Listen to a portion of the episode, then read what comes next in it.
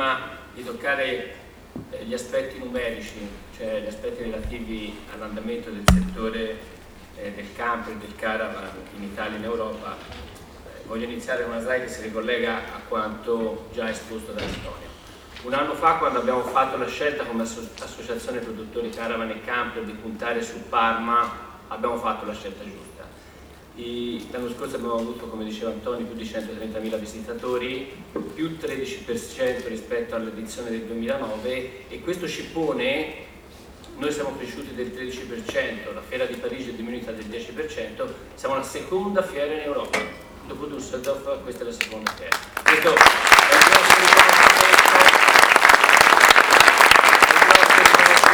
È il lavoro e questo è il risultato, di, come diceva Antonio, di un lavoro di squadra, di un affiatamento, professionalità da parte delle persone che hanno collaborato e una grossa proattività mostrata da, eh, da, da, da Fiere dell'organizzazione Fiere Parma che ringrazio assolutamente per, per il risultato. Quest'anno abbiamo aggiunto degli elementi distintivi importanti. Le statistiche dell'anno passato ci dicono che oltre un terzo dei visitatori che sono venuti in fiera non hanno mai mai provato l'esperienza della vacanza in campo. Per cui abbiamo detto dobbiamo estendere l'esperienza di vedere e toccare il camper attraverso l'offerta di servizi proposti aggiuntive. C'è un'area di test per cui è possibile anche in collaborazione con, con Fiat che ci ha messo a disposizione parte dei veicoli sarà possibile provare il camper e quindi vedere che non è poi così difficile guidare il camper, è quasi come guidare un'auto un po' più lunga, e altro aspetto importante, promuovere il primo utilizzo di un camper attraverso un'offerta estremamente vantaggiosa in collaborazione con Ansocamp, cioè offrire un weekend dal venerdì al lunedì mattina a 99 euro, un'offerta assolutamente diciamo, importante, un investimento per attrarre nuovi utenti. Passiamo agli aspetti eh, relativi ai numeri, criterio con qualche numero. Allora, qui vedete l'evoluzione dell'immatricolazione eh, di nuovo usato degli ultimi eh, due anni, 2009-2010.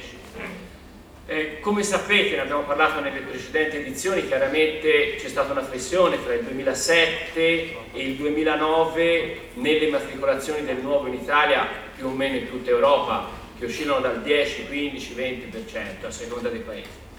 Il fatto positivo, e questo è il motivo per cui la slide dice eh, in cima come headline il camper style è vivo, è che nella realtà il camper attrae ancora una notevole eh, quantità di utenti. Il camper, l'immatricolazione del nuovo tra il 2009 e il 2010 sono in leggera eh, decremento da 8.100 a 7.500, ma è in crescita notevole da qualche anno il settore dell'usato. Se noi mettiamo insieme il nuovo e l'usato, il 2010 ha mostrato un aumento di circa il 2% in Italia. Eh,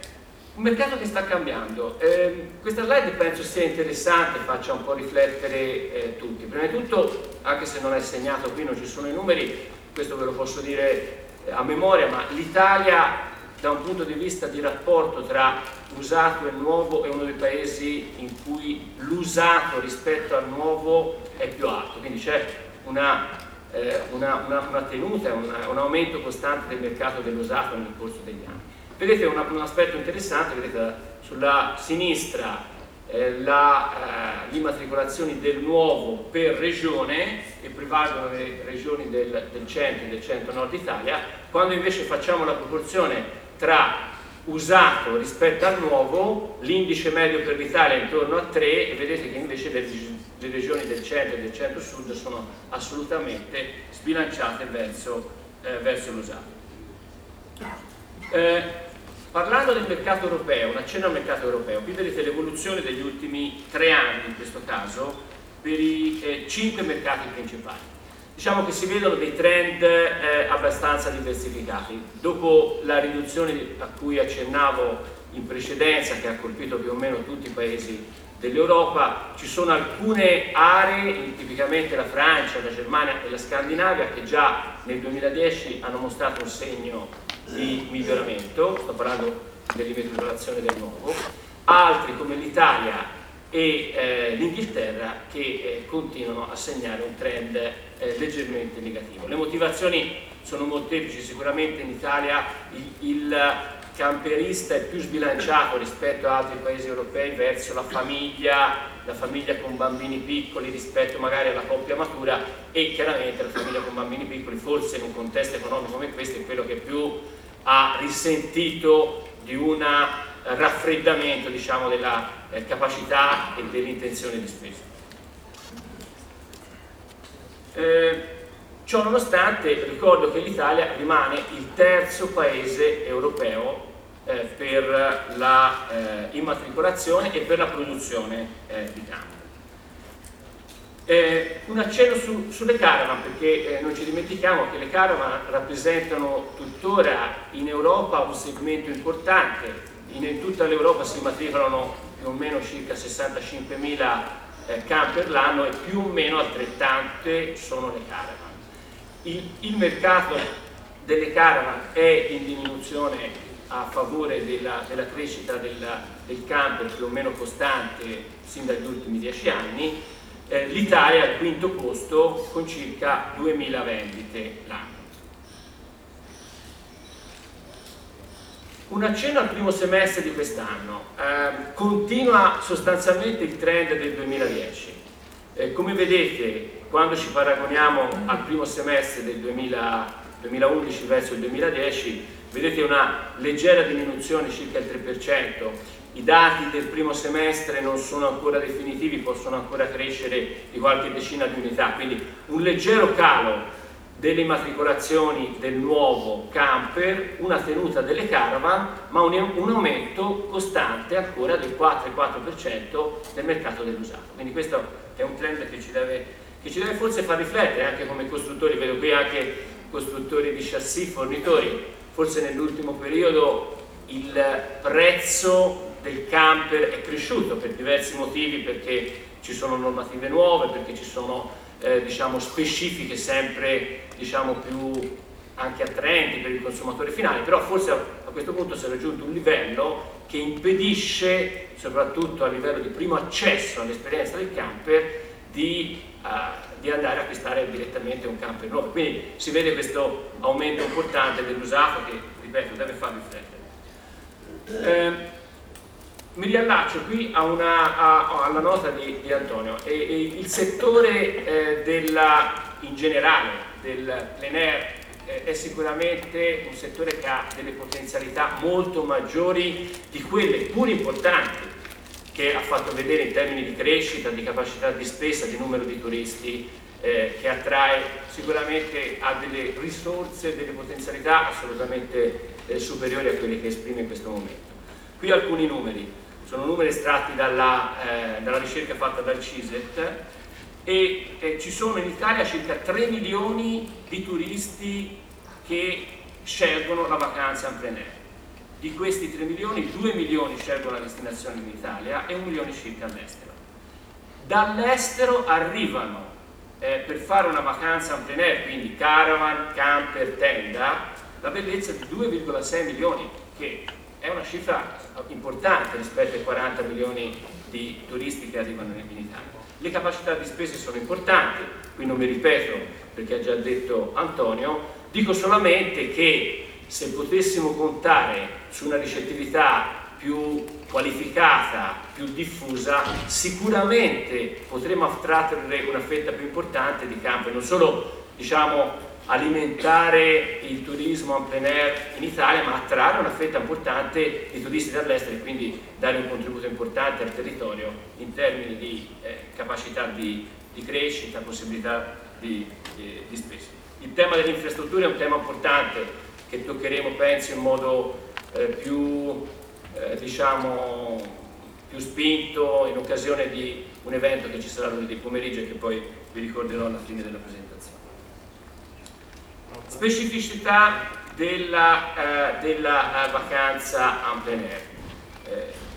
allora, prima di tutto la vacanza en plein air è inutile, qui ci sono tutti addetti al settore, quindi qui ripeto cose note, ma vedo anche tanti giornalisti, quindi penso che questo sia un elemento importante da riportare. È un'alternativa al viaggio organizzato, è l'alternativa al viaggio organizzato. Io ogni tanto uso un po' una, una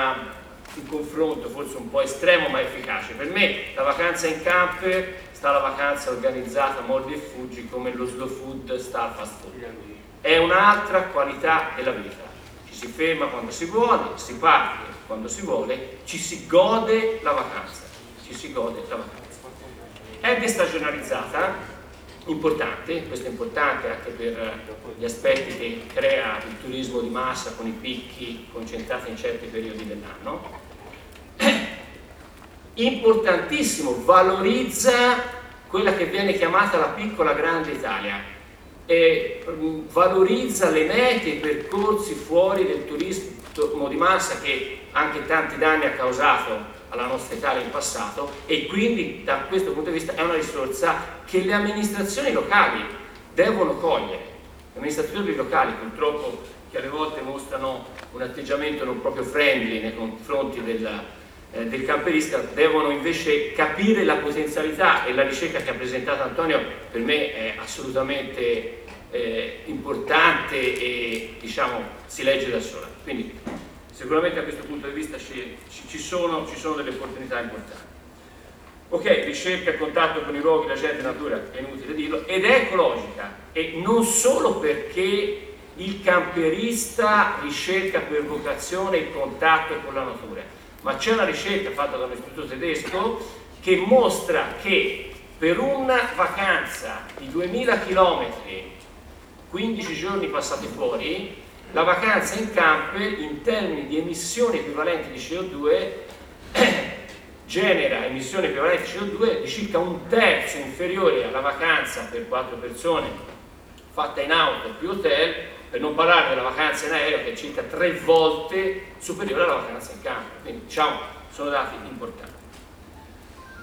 Chiudo eh, ricordando quelli che sono degli appuntamenti importanti che ci saranno nei prossimi giorni. Eh, come accennavo prima, lunedì alle 14.30 ci sarà rapporto, eh, la presentazione del rapporto CISET che eh, presenterà eh, diciamo un confronto tra il comportamento dei camperisti o comunque dei eh, vacanzieri en plein air Italia, Francia e Germania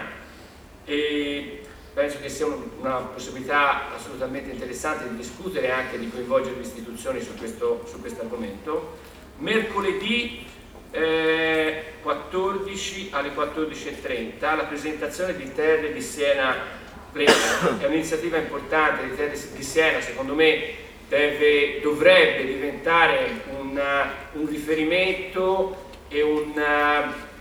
una possibilità di, assolutamente di coinvolgere i camperisti con eventi particolari, Partecipa, partecipate vedrete eh, questa esperienza interessantissima che sta dal 2010 facendo eh, la provincia di Siena perché penso sia uno spunto interessante anche per altre amministrazioni locali.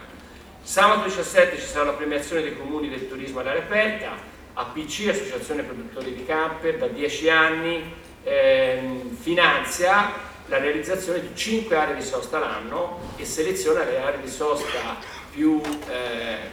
più eh, diciamo, i progetti di aree di sosta che più rispettano certi requisiti anche di impatto ambientale, di posizionamento e quest'anno premieremo 5 aree di sosta, le 5 aree di sosta, i 5, i 5 comuni che hanno vinto l'edizione del 2010. E ricordo anche presso lo stand PC la possibilità per tutti i camperisti di raccontare davanti a una telecamera, a una videocamera, la propria esperienza di vacanza in campo, un'esperienza interessante, poi vedremo di pubblicare le migliori, eh, migliori presentazioni. Eh, concludo eh, eh, facendo di nuovo eh, un ringraziamento a tutte le persone che hanno reso possibile questo evento ci sono tante persone che hanno lavorato da mesi e mesi su questo argomento e vorrei veramente che l'applauso vostro fosse diretto a queste persone per concludere il mio intervento.